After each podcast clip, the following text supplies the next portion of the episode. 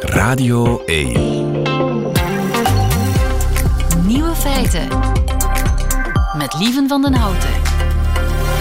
Dag en welkom bij de podcast van Nieuwe Feiten van 24 januari 2023. In het nieuws vandaag dat oerconservatieve Amerikanen tegenwoordig kwaad zijn op paarse M&M's wegens te woke. In september stelde M&M's een nieuw personage voor, een vrouwelijke paarse M&M. En dat kan niet, vinden sommigen, want paars is de kleur van de LGBT-beweging en dus die M&M is vermoedelijk lesbisch. Het bedrijf gebruikt dus snoep om een politieke agenda door te drukken volgens critici. Eerder klaagde de conservatieve tv-presentator Tucker Carlson over het feit dat de groene vrouwelijke M&M van look is veranderd. In reclamespotjes voor schoenen droeg ze vroeger witte, hoge laarsjes en nu sneakers. M&M zal niet rusten voor alle snoepjes zo onaantrekkelijk zijn dat je niet eens mee iets wil gaan drinken, zei hij in een uitzending. Serieus, ik verzin dit niet. M&M's heeft nu gereageerd, aangezien zelfs de schoenen van een snoepje polariseren, hebben we besloten dat we stoppen met die reclamespotjes. Voortaan zal een actrice in die spotjes te zien zijn. Een vrouw met een mannennaam overigens. Een mannennaam als achternaam. Rudolph als ze dat bij Fox News maar kunnen slikken. De andere nieuwe feiten vandaag. Japke D. Bauma, de Nederlandse journaliste, weet wat je wel en wat je niet moet zeggen aan jonge ouders. De Russen krijgen niet veel meer dan patriotische films nog te zien. Nieuwe feitenchecker Rien Emery onderzoekt het krekelcomplot en Juri Kortens reageert op de uithaal van Nico Dijkshoorn enkele weken geleden. Een uithaal naar arrogante vogels. Raf die hoort u in zijn middagjournaal. Veel plezier.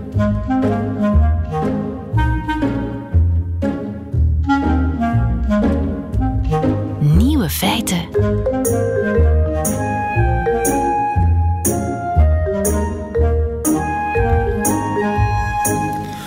Januari duurt nu al een maand of drie, heb ik het gevoel. Gelukkig is er Netflix en uh, bioscoop om de lange winteravonden door te komen. Maar hoe zit dat in Rusland? Kunnen ze daar sinds de boycott naar uh, Avatar of Babylon of Puss in Boots 2? Eva Kukier, goedemiddag. Goedemiddag. Jij woont in Moskou. Klopt. Wat loopt er in de bioscoop? Ja, uh, uh, er is hier een uh, film die heet Chiburashka. En uh, dat is de, het record, de grote recordbreker van het jaar. Eigenlijk van de hele Russische filmindustrie. En dat gaat over een klein beertje dat eigenlijk alle Russen kennen. Waar alle Sovjetkinderen ook mee zijn opgegroeid. een soort beetje de Russische Sovjet Winnie de Pooh. En dat is nu echt de kaskraker van, van deze maanden. En dat is, kunnen we zeggen, patriotische cinema? Nou, het is vooral nostalgische Sovjet-cinema. Uh, het gaat over een klein beertje dat in een krat met sinaasappels is gevallen... en uiteindelijk in een, uh, in een vreemd land, in Rusland, in een klein dorpje terechtkomt.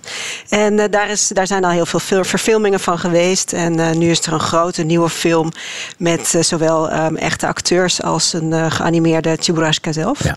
En dat trekt zeker heel veel kijkers. Ik geloof dat de film al 60 miljoen euro heeft opgebracht... wat wow. echt heel erg veel is. Dus een film van Russische makelij. Zijn er alleen maar films van Russische makelij in de bioscoop te zien? Nou, wel veel natuurlijk, want we weten allemaal... Hè, vorig jaar na de Russische inval in Oekraïne... zijn de grote westerse studio's uit Hollywood... Uh, hè, dan hebben we het over Disney en Warner, Sony Pictures... die zijn allemaal vertrokken uit protest tegen de oorlog.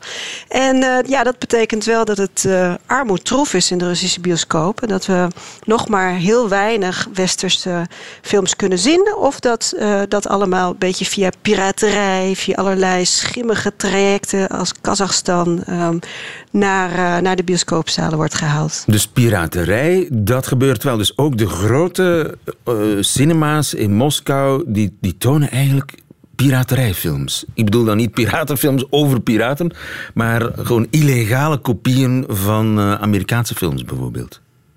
Ja, het zit zo. Hè, die westerse filmmaatschappijen die willen niet meer samenwerken met Rusland. Dus die bieden hun films hier niet meer aan. Die distributeurs die zitten hier met uh, de handen in het haar. Want ze hebben natuurlijk hè, kosten. En uh, ja, ook in Rusland, net als in de rest van de wereld, komen kijkers toch vooral ja, voor die grote internationale blockbusters. Die grote films als Avatar bijvoorbeeld, als Black Panther.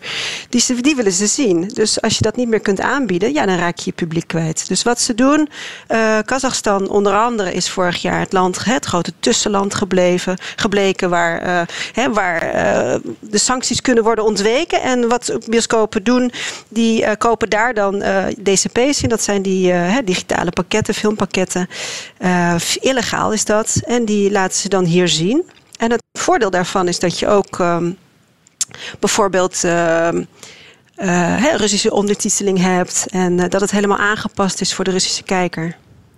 En dat het helemaal nog goedkoop is ook, want je hoeft die, die Amerikaanse distributeurs niet te betalen.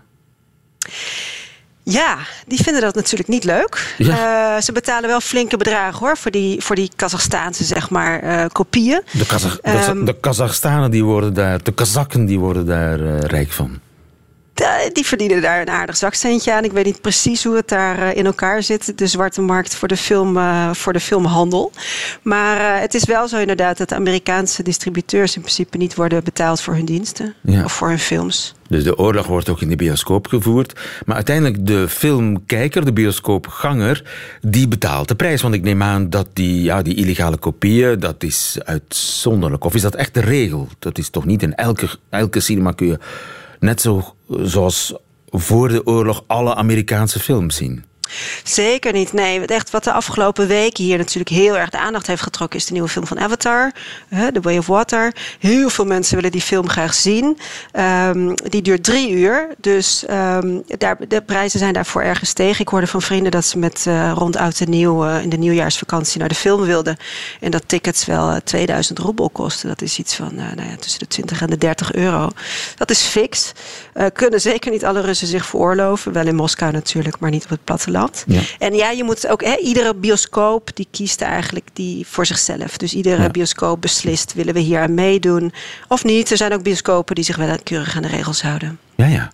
Want dat zijn dus zwarte kopieën van Avatar die je aan woekerprijzen kunt gaan bekijken.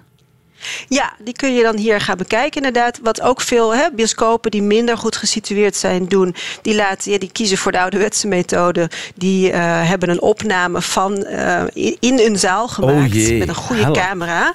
Ja, ja, dat is echt oldschool. Um, en vertonen dat in de zaal. Ik moet eerlijk zeggen, ik ben nog niet uh, op zoek gegaan... echt zelf hè, vergelijkend ware onderzoek gaan doen... naar de kwaliteit van deze films. Maar het schijnt allemaal nogal ja, treurig te zijn. En ja, de grote, rijke uh, bioscopen, waaronder ook een aantal in Moskou die het aandurven, die, die vertonen wel die, offici of die officiële, semi-officiële Kazachstaanse kopieën. Uh, kopieën. Maar voor de rest is het eigenlijk gewoon uh, Sovjetfilms. Uh, nou, Sovjetfilms, nieuwe films, hè, Russische films.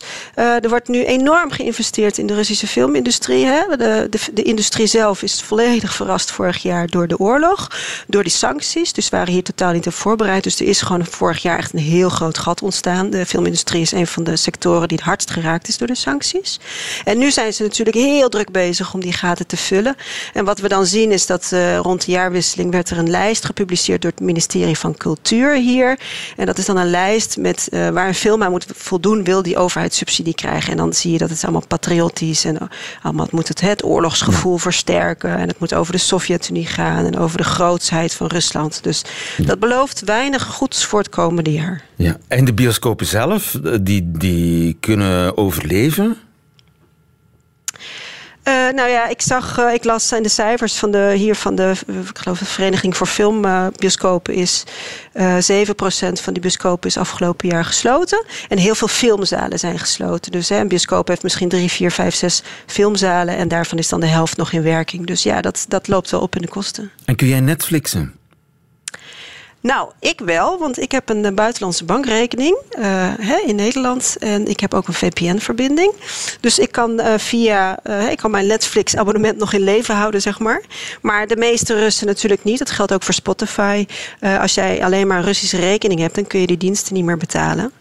Uh, want dat wordt niet meer geaccepteerd. Uh, hè, De Russische banken zijn onder sancties, dus je kunt die betaling niet meer doen. Dus dan uh, zijn er allerlei inmiddels wel hoor, Russische alternatieven. Maar ja, het is niet meer wat het was, zeker ja. niet. En de Russen accepteren die dat gewoon gelaten? Of komen die niet stilaan in opstand? geen Spotify, geen Netflix, geen bioscoop? oh. nou, Netflix zal de Russen niet zo'n gouden straat opjagen. Maar nee, kijk, mensen passen zich heel snel aan. wat ik zei, hè, zijn allerlei alternatieven, ook bijvoorbeeld voor uh, dienstverlener als Airbnb, die hier natuurlijk ook al anderhalf of een jaar, bijna anderhalf jaar niet meer beschikbaar is. Uh, zijn dan uh, ja, lokale rip-offs zeg maar, ontstaan, die eigenlijk net zo goed functioneren. Dus als jij als Rus niet naar het buitenland hoeft en, of kunt, dan, ja, dan merken heel veel Russen merken er niet zoveel van, toch? Dus de Russen trekken zich uit de slag en trekken er zich weinig van aan. Daar komt het eigenlijk op neer. Eva Kukier in Moskou, eh, NRC-correspondent in Rusland. Dankjewel. Goedemiddag. Dankjewel. Nieuwe feiten. Radio 1. Grote verbazing op de redactie van uh, Nieuwe Feiten. Vorige week een redacteur die kreeg via Facebook een advertentie te zien met een, uh, ja, met een reclamespot voor een start-up die krekelkoekjes maakt. Koeken op basis van noten, zaden en krekels. Maar onder die advertenties stonden reacties, woeste reacties van mensen die spreken van een complot. Het krekelcomplot. Ja, de elite zou ons dwingen om insecten te gaan eten. En dat is natuurlijk uh, voor deze man.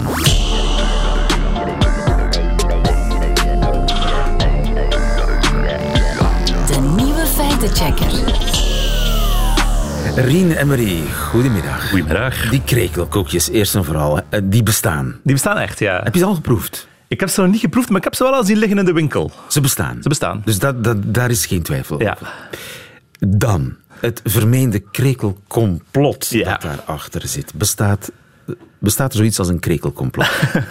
Wel, heel veel mensen beweren dat. Het is dus niet ongebruikelijk om tegenwoordig, als je een of andere rare onkel hebt, die op je Facebook ergens prentjes of memes te zien delen, die beweren dat er mensen zijn die ons willen verplichten om krekels te eten. Waarom zouden mensen dat willen doen? Ja, er zitten twee grote eh, redenen achter. Het is een tweedelig complot. Hè. Volgens de ene is het omdat men wil eh, ons uh, ja, af, af, doen afstappen van vlees. Want vlees is ongezond, onethisch en slecht voor het klimaat. Dat zou, dat zou zogezegd de redenering zijn. En daarom wil men ons pushen naar insecten eten. Omdat daar ook proteïne in zit. En dat wordt ook echt als, als proteïnebron gebruikt. Om te beginnen niet zo abnormaal. Bijna 2 miljard mensen op de wereld eten wel eens insecten. Ja, is Europa iets minder. Het is een, een mogelijke oplossing voor... Uh, ja, uh, uh, het is een nieuwe bron van proteïne. Voilà. Het is zo, dus zo, dus Alternatief voor vlees, dat klopt wel. Dat klopt, dat klopt. Dus het zou propaganda zijn om ons te dwingen om die insecten te gaan eten in plaats van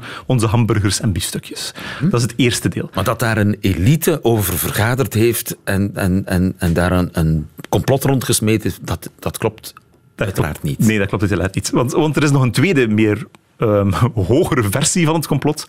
En die beweert van insecten zijn eigenlijk slecht voor ons. Dat is giftig. We kunnen dat niet verteren.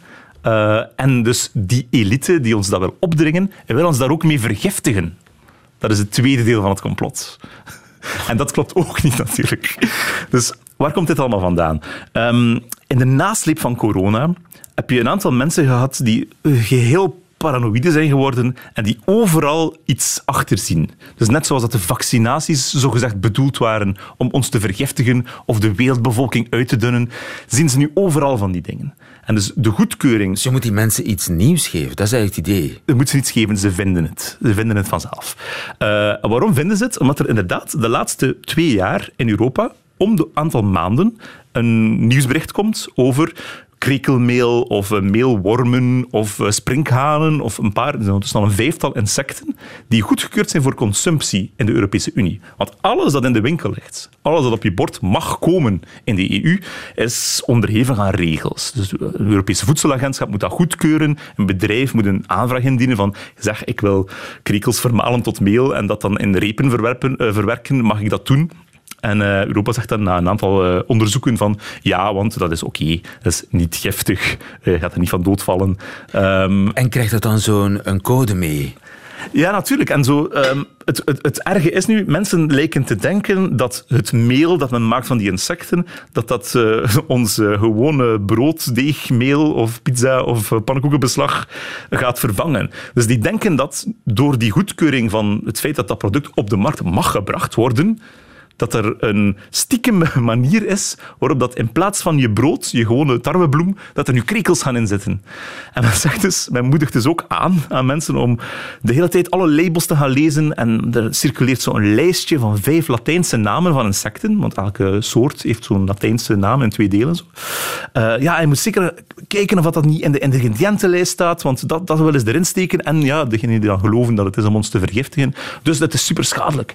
Um, dus je krijgt allerlei handleidingen her en der om te checken of er geen krekels in je brood zitten. Of met krekels in je brood zitten. Maar zo werkt en die handleidingen, kloppen die? Ik bedoel, kun je nagaan of er in, dat kan ja, tuurlijk, aan de hand van die Europese codes. Dezelfde Europese verplichting is er om in alle, van alles dat in je uh, voedingsmiddelen zit, dat er moet in de ingrediëntenlijst staan wat erin zit. En zeker als het gaat om allergenen.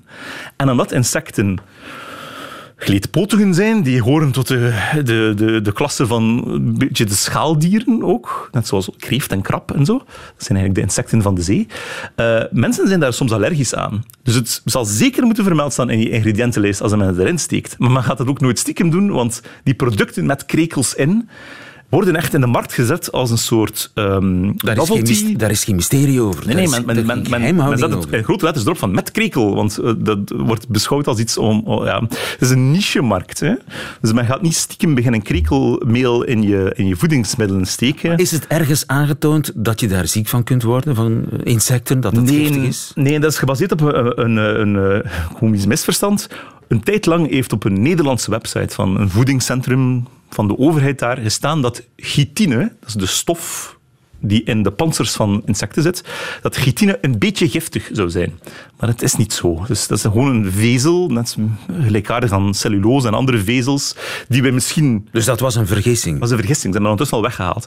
Maar uh, die vezel gaat gewoon door je darmen en vezels heb je nodig om een goede doorgang te hebben. Hè. Dus als die niet verteerd raakt, we kunnen trouwens die verteren. Dat is nog een ander verhaal dat circuleert, dat zoogdieren geen chitine en geen insecten zouden kunnen verteren. Klopt ook niet. We kunnen die verteren en als die door u heen gaat, eh, kan het enkel maar helpen bij stoelgang. Dus uh, geen probleem, niet giftig. Daarom is het, wordt het ook op de markt gebracht. Er is echt een Europees voedingsagentschap die daar maandenlang onderzoek naar doet. Uh, men keurt niet zomaar iets goed en er zit geen ja. stiekem complot van mensen die wel een krekels in je, in je ontbijt gaan duwen. Ik heb er honger van gekregen. Ik ga eens checken of er geen krekelkoekjes te vinden zijn in de automaat. Dankjewel, Rien en Marie. Ciao. Ik zie je morgen. Maar zeggen, volgende week zie ik je weer. Volgende uiteraard. Week. Yep, tot dan.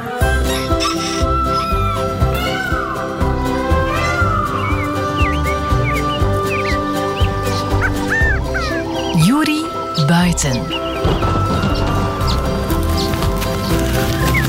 Juri Kortens. Ja, Juri Kortens hebben we weer uh, buiten gestuurd. Juri, goedemiddag. Ja, goedemiddag. Zeg, Juri, ik hoor dat jij nogal kwaad bent op Nico Dijkshoorn. Wat is er gebeurd? Wat heeft oh, hij gezegd? Kwa ja, kwaad, kwaad. Ja, heeft mij toch wel een beetje geraakt, hoor. Hij, hij, had... ja, het was, het was 12 januari, dacht ik. En uh, toen had hij... Het is nog niet over. 12 januari, 12 dagen geleden. En is het, nog, ja, het is nog, het niet, is over. nog niet over. Nee, nee, nee. Het ging eigenlijk over arrogante dieren. En natuurlijk in Nico's stijl. Uh, en het belangrijkste was dat hij uiteindelijk uithaalde naar het roodborstje. Ja. Hij zegt, als ik ermee klaar ben, dan gaat er enkel nog het borstje overblijven en gaan we dat rood gewoon laten vallen. Ja, we gaan eens luisteren dus, hè, naar Nico, ja. wat, hij, wat hij allemaal verteld heeft. Ik, ik excuseer mij op voorhand dat je het nog eens moet horen, Juri. Het is alweer te lang geleden dat ik het hier heb gehad over nutteloze dieren. Zeker als die nutteloosheid gepaard gaat met een zekere arrogantie, dan wordt het mij zwart voor de ogen. Ik heb het natuurlijk over de lepelaar. Dat is de grootste uitslover van het stel.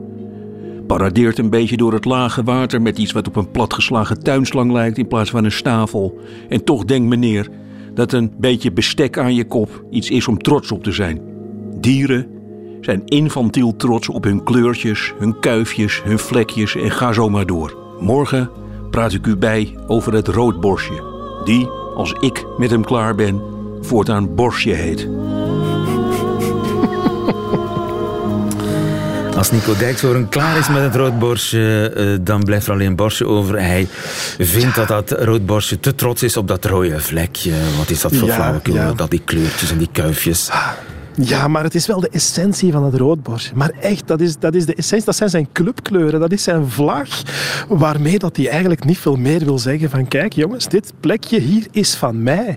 Eh, en alles wat rood nog hier passeert en andere roodborsten, daar ga ik op één op af en ik geef die een tjoef op zijn moelen. Want dit is mijn territorium. Hier ben ik de baas. Dus ja, zonder dat rood zou dat, eh, zou dat niet lukken. Ja, en dus hij eh, wordt ja, kwaad als hij rood ziet. Ja, ja, maar extreem. Hè? Als hij zelfs een spiegelbeeld ziet in, in het raam bijvoorbeeld, dan gaat hij zelfs daar tegenaan vliegen. En wij hebben daar dan mooie liedjes van gemaakt, van het roodborstje tikt op het raam. Tin, tin, tin. Eh, maar dat is, niet, dat is niet om binnengelaten te worden, maar dat is gewoon omdat hij zijn eigen, eh, zijn eigen spiegelbeeld aanvalt. Die is kwaad Zo- op zijn spiegelbeeld. Ja, ja, Want die, ja, ziet, ja, ja. die ziet daar een concurrent in. Ja, zo is dat. En stel je dan voor, in het voorjaar, dan heb je een mannetje, vrouwtje, en zelfs dan gaan ze elkaar te lijf. Dus het is een soort van liefde van, eh, van, van, van af, aftrekken en aanstoten of aan en afstoten, zo moet ik het zeggen. Ja, ze zijn, ze zijn, eh, ze zijn heel heftig op elkaar. Eh, maar ja, op dat moment haalt ja, die, eh, die liefde toch wel de bovenhand en gaan ze dan kleintjes krijgen. Maar dan is het nog niet gedaan, want zouden ze die jongen, als die ook rood zouden zijn, zouden ze zelfs die aanvallen. Alles wat rood is, moet er gewoon aan geloven bij Ja, ja. die Dat roodborst. is een arrogant beestje. Daar had, daar had Nico Dijkshoorn Ja, wel een daar had hij En hij heeft inderdaad daar inderdaad wel een punt. Ehm, ze, zijn, ja, ze zijn heel arrogant, maar aan de andere kant ook wel heel lieflijk naar bijvoorbeeld mensen toe. Ehm, of zelfs zeker, ik zal het misschien zomaar noemen. Want Als je maar geen rood draagt. het- als je maar geen rood draagt. Maar als je aan het werken bent in de tuin, dan, eh, dan schoffel je misschien wat wormen op. En dan komt de roodborst gewoon even kijken tot, tot aan je tenen om te zien van, is er iets eetbaars bij? Ja, zelfs diep in de winter, want ze blijven hier. Ja. Of Eh, ja, ja en nee. Dus er zijn inderdaad meer roodborsten in de winter, maar dat is omdat er heel veel bij komen vanuit het noorden. Eh het zijn eigenlijk trekvogels. En die komen dan naar ons toe. Eh, en dan zijn onze, roof, onze roodborstjes, vooral de jonge dieren en ook heel veel vrouwtjes, die trekken dan weer naar het zuiden. Dus het zijn niet meteen dezelfde roodborsten die je ziet in de wintermaanden en in de zomermaanden. in. Dat kan een totaal andere zijn. Eh, en die zuidelijke soorten komen dan, of die zuidelijke trekkers, die komen dan later weer terug eh, in het voorjaar. Oké, en, waar, waar komen ze dan vandaan? Ze komen uit Scandinavië of zo? ja, dat is echt tot, vanuit Scandinavië. Eh, en daar wordt het dus effectief te koud om te blijven in de winter. Dus zij moeten wel uitwijken. Die van ons kunnen een beetje kiezen. Dus het hangt er dan een beetje vanaf hoeveel nieuwe roodborsten er zijn en of er nog territoria voorhanden zijn. Want ook in de winter verdedigen ze dat plekje. Hè. Dat is niet alleen maar om een nest te maken. Het is ook van, ja, dit is de plek waar ik veel eten vind. En ik ga dat met hand en tand en snavel en vleugels verdedigen. Ja, en nog zo'n arrogante klootzak, excusez le mot, is de extra. Oh, ja. Hoe die ja, heeft ik, ik- vind, ik vind het raar dat Nico Dijkshoorn het niet over de extra heeft gehad. Want als er één dier is die ja, naast de schoenen loopt, letterlijk, want die, die paradeert ook zo echt. Hè? Ja, ja, ja, die kan zijn borst zo oprichten en dan zo heel Kabaal maken. door- En kabaal maken, ja. En dat schept natuurlijk een imagoprobleem, want wij hebben iets niet zo voor de kabaalmakers, voor de Nederlanders, zoals Nico Dijkshoorn bijvoorbeeld. Nee, geef ons maar de underdog, diegene die stilletjes is en die, eh, ja, die, die gewoon zijn ding doet zonder te veel op te vallen. En dat, dat, dat is het probleem dat exters dan ook een beetje hebben. Stel je dan ook nog voor dat ze af en toe wel eens een vogeltje eten in het voorjaar. Ja, van die lieve, schattige vogeltjes, mezen of wat dan ook. Ja, dan, eh, dan is het hek helemaal van de dam. Maar exters gaan eigenlijk wel een vogeltje eten af en toe, maar heel weinig. Dus het, is, het heeft ook geen invloed op de populatie. En exters nemen ook niet toe. Want dat, dat hoor ik heel vaak zeggen, dat mensen, oh, er zijn niet veel exters bij Maar dat zijn gekomen." bendes, Eh, hooligans. Ja, ja, ja, ja. Maar dat is nu heel typisch hè, van de extra populatie. Ongeveer de helft broedt daar. die zijn territoriaal. En de andere helft, dat zijn meestal jonge dieren. De eerste twee tot drie jaar zelfs gaan die zich uh, ja, ophouden in bendes om ja, te leren wat extra's moeten kunnen. En ze zijn ja, bijzonder, uh, bijzonder slim ook. Ze kunnen bijvoorbeeld ook de spiegeltest uh, doorstaan. Ze herkennen zichzelf in de spiegel. Iets wat het roodborstje nee. duidelijk helemaal niet kan. Juist. Maar ze halen toch je hele gazon overhoop, hè? soms die extras? Een soort vandalisme. Ja. Ja, gebeurt vaak in het najaar. Uh, maar dan is het kwaad eigenlijk al geschied. Want dan wil dat zeggen, net onder die grasmat, aan die wortels, heel wat uh, ja, insectenlarven aan het knagen zijn. Emelten en engerlingen, dat zijn de larven van langpootmuggen en uh, kevertjes, meikeverachtige. en die eten dat gezond sowieso op. Of de wortels eet, knagen zij door. En de eksters die gaan eigenlijk gewoon die, ja, die, die knagers dan verwijderen. Maar het kwaad is al geschied.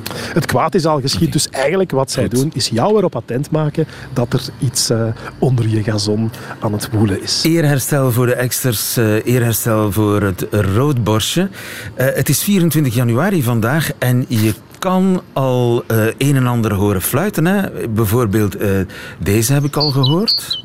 Kan dat? Ja, ja, zeker. Dat is de koolmees.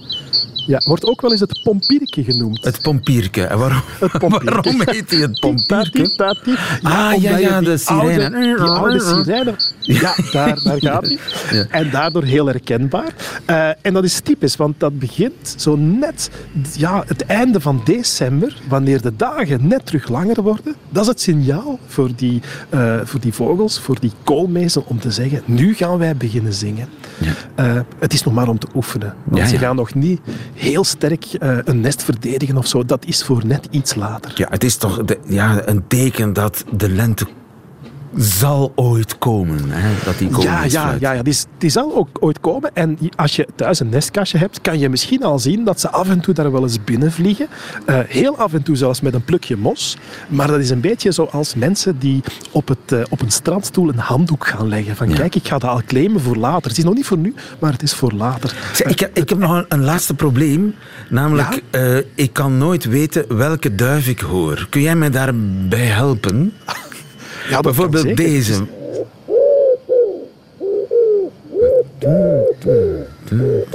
Ja. Is dat nu een tortelduif of een houtduif? Het, het is de houtduif. En, en eigenlijk, de tortelduif, die, die zingt veel zachter aan de ene kant, maar die zegt maar drie lettergrepen. En als je goed luistert, dan hoor je misschien... I love you. I love you. Vandaar de tortels, hè? Het zijn echte Vandaar tortels. Tortels. Ja, ja, ik heb ooit iemand horen zeggen, ik hoor daar eigenlijk Lukaku in. Dat kan ook. Dus maar Lukaku vind... en I love you, dat is de tortelduif. En, ja, ja, en ja, uh, de houtduif, die, die moet er nog uh, een antwoord op verzinnen op I love you. Ja, nee, die, die zegt I love you, I do. Die moet daar nog iets bovenop gooien. Dat is pas echt een uitslover, die okay. dikke houtduif. dus, dus toch uh, uitslovers in de natuur. Vogeltelweekend, hè, volgend weekend. Ja, dat komt eraan. Hè. Dus, uh, uiteraard, uiteraard. Ik heb, uh, ik heb gevoederd in mijn tuin en ik ga lekker meetellen. En als mensen dat ook willen doen, kijk eens even op de website van Natuurpunt en dan vind je daar alle gegevens om, uh, om mee te doen. Jurie Kortens, ik ben heel benieuwd hoe dat afloopt. Ik hoor het volgende week ongetwijfeld. Dankjewel, Jurie Kortens.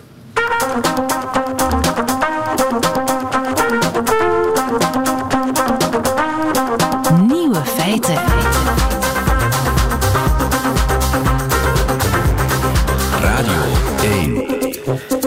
Ik moet zeggen, ik kan op dat terrein wel een paar tips gebruiken. Want hoe gedraag je je tegenover een, uh, een jonge moeder, een vrouw die net een babytje heeft gekregen? Wat zeg je tegen haar en wat zeg je niet? Een soort babyketten, als ik een nieuw woord mag uitvinden.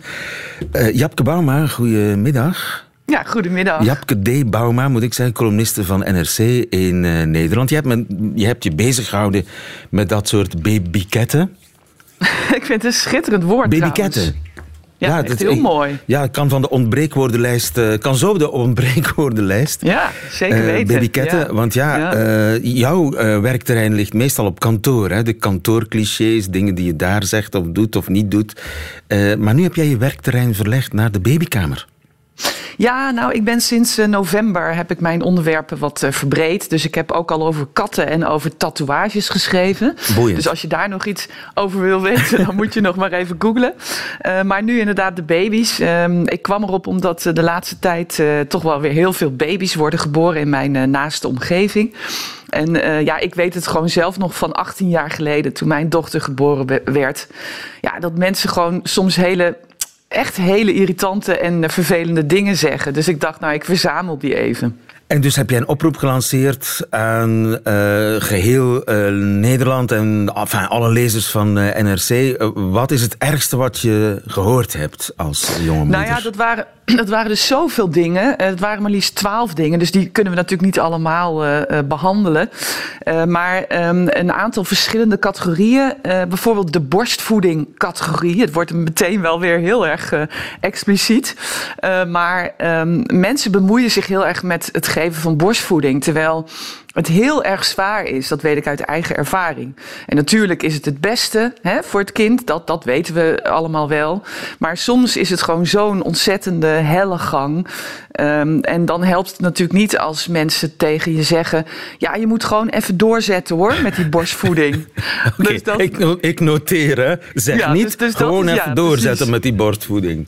Precies, okay. maar, maar, maar, maar zeg... want dat zet ik ook in mijn column erbij... maar zeg liever...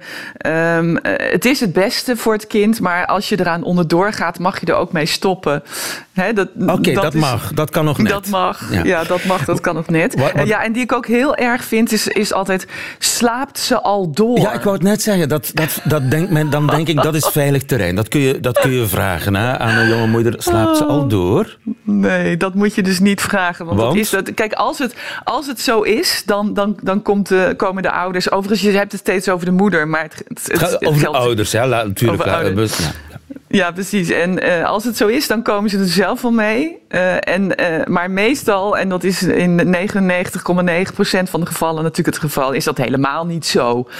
Dat, ja, de baby's die, die moeten om de twee, drie uur worden gevoed, ook s'nachts. ja. en ja, dus dat is dat doorslapen, dat, ja, dat zal allemaal wel, maar dat, dat hoef je echt niet te vragen. Ja, en wanneer je op bezoek gaat, hè? Als, als je zegt, ik kijk wel wanneer ik langskom, ik spring wel even binnen. ja. ja, dat zijn echt mensen die zelf geen kinderen hebben gekregen. Uh, en die denken Hoe weet dan je van dat? ja. Nou ja. Ik heb geen kinderen je, namelijk. Als je, als je een, een, een, ooit een baby hebt gekregen, dan weet je gewoon dat ja, dat, dat gewoon niet kan. Het is, een, uh, het is vaak een ontploft huis, hè, dat schrijf ik ook. Uh, het is gewoon heel hard werken die eerste drie, vier maanden. En ja, je moet echt wel even afspreken wanneer je langskomt. Ik weet nog wel dat toen, uh, dat staat niet in de column, maar dat, dat vertel ik dan aan jou.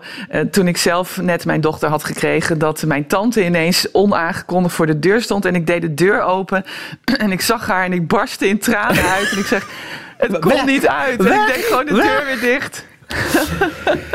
ja, verschrikkelijk. En... Maar, maar, maar de allerergste um, uh, is toch, vind, vond ik zelf, vergeet niet te genieten. Oei.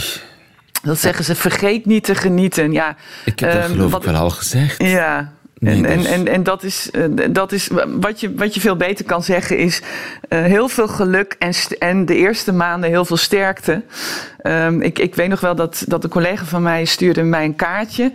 En daar stond op heel veel geluk, en, uh, heel, maar ook heel veel sterkte. En dat was eigenlijk de eerste uh, het eerste kaartje waar dat op stond. En toen, toen ik dat las, toen dacht ik, kijk, zie, ik ben niet alleen. Ik, en dat ik, mag, ik heb dat het... mag. Veel sterkte, ja. uh, dat mag. Ja, en een knipoogje erachter. Ja. Hè? Veel sterkte knipoogje. Uh, en, en ja, dat, dan laat je zien van... Ja, het is heus niet alleen maar een roze wolk. Want dat Ja, geldt natuurlijk in het begin zeker niet Iedereen, voor alle iedereen ouders. doet alsof het één roze wolk is. Maar, en dat is verschrikkelijk. Eh, Mag je dan zeggen, oké, je krijgt er zoveel voor terug? Nou, dat mag je zeker zeggen. Maar alleen als je, met een ironische knipoog. Want, want dat is natuurlijk, dat, dat, zeggen ouders heel vaak tegen elkaar, hè, als, een, als, een soort, uh, als een soort noodkreet. Je krijgt er zoveel voor terug, weet je wel. Ja, dat, dat, dat mag zeker gezegd worden, maar, maar ironisch. Um, het, het is zeker waar, hè. Je krijgt er zoveel voor terug. Maar dat is in die eerste drie, vier maanden, ja, zie je dat als ouders niet de hele tijd. En ja, daarom heb ik dus deze babykettenlijst ook gemaakt. Ja, en uh, dat je op je moederinstinct moet vertrouwen. Vertrouw maar op je moederinstinct. Is ja, dat oké? Okay? Nou, nee, dat vond ik ook een hele moeilijke. Want ik had zelf dat moederinstinct helemaal niet uh, de eerste vier maanden. Um, natuurlijk zeker wel op bepaalde uh, vlakken, maar, maar ook op heel veel vlakken niet. En ik kwam erachter dat de vader van mijn dochter bijvoorbeeld veel meer moederinstinct had. He, dus, dus dat tegen een moeder zeggen, vertrouw op je moederinstinct, ja, dat kan ook heel onzeker maken als je helemaal geen idee hebt wat je eigenlijk met zo'n baby moet doen. En, en die vrouwen zijn er ook. Uh, in, in het verlengde daarvan. Uh, bijvoorbeeld, vrouwen zijn zo sterk, die kunnen alles aan. Ja, doei. Vrouwen zijn natuurlijk heel vaak helemaal niet zo sterk. En het is juist heel belangrijk om in die eerste periode, om maar even moraliserend te worden, om, om het samen met die vader te doen. Hè? Dat, ja. dat geeft zoveel rust en dat geeft zoveel. Ja, dat, dat, dat is zo, zo ongelooflijk fijn om dat, om dat over twee mensen te kunnen verdelen. Ja. Ik heb mijn uh, eigen maar... ouders lang geleden aan hun lotgenoten die net een kind hadden gekregen, altijd horen zeggen: laat ze gewoon huilen, hebben wij gedaan en het, en het lost alles op. ja, nou, dat is ook wel een hele ouderwetse. Uh, dat is echt van Gewoon die laten huilen, laat ze maar huilen. Ja, ja. En, en het grappige is dat of, uh, mijn moeder, uh, toen, toen, toen ze mij kreeg en, en mijn zus kreeg, is dat ook heel vaak tegen haar gezegd. En dat was echt in die generatie een, een advies. En ik weet nog heel goed dat mijn moeder altijd heeft gezegd: ik werd er gek van. Want, ik, want ik moest dat, dat babytje laten huilen van, van de toenmalige consultatiebureaus. En ik, ik werd er helemaal gestoord van. En, maar, ik, maar ik mocht de, het kind niet oppakken. Nou, dat is natuurlijk verschrikkelijk. Um, uh, als, als jij denkt dat, jij, dat je je kind moet oppakken en moet rondlopen.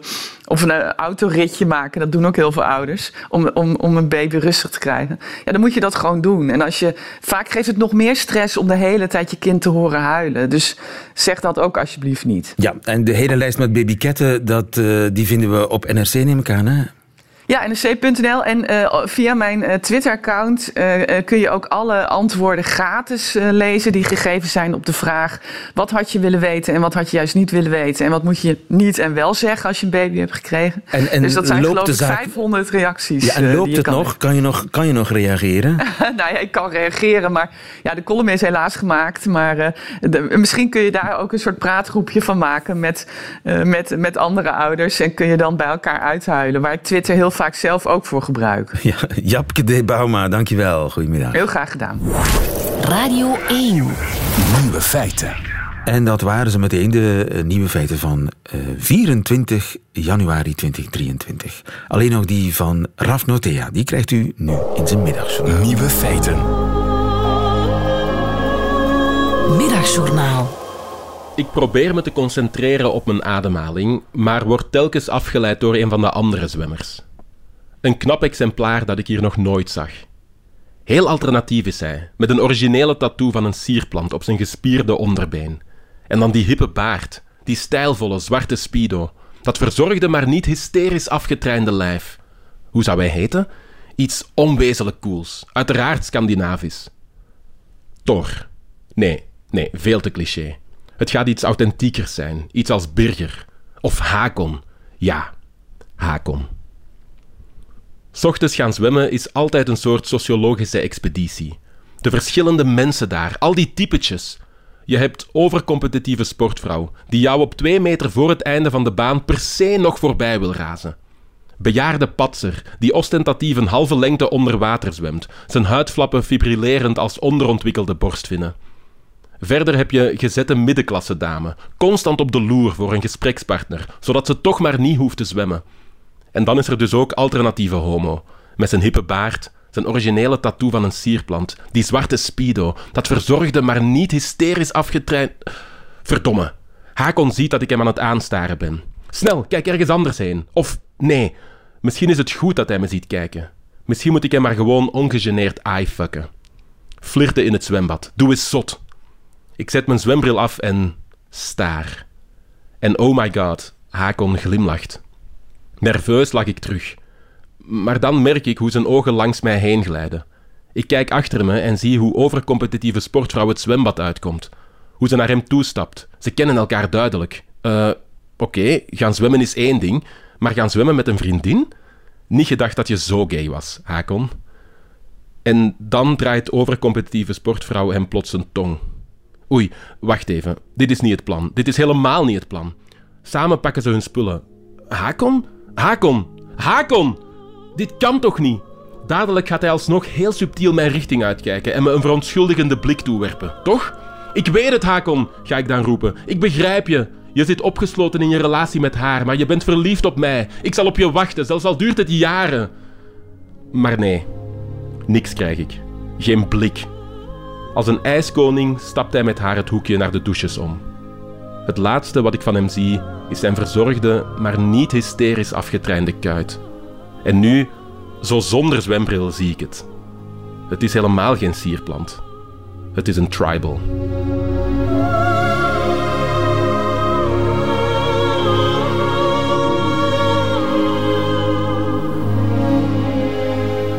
Volgens mij heet hij gewoon Kurt. Raf Notea 1 het middagsjournaal. Waarvoor dank. Einde van deze podcast. Hoort u liever de volledige nieuwe feiten met de muziek erbij. Dat kan natuurlijk via Radio 1 live. Elke werkdag tussen 12 en 1. Of on demand via de app of de website van Radio 1. Tot de volgende keer.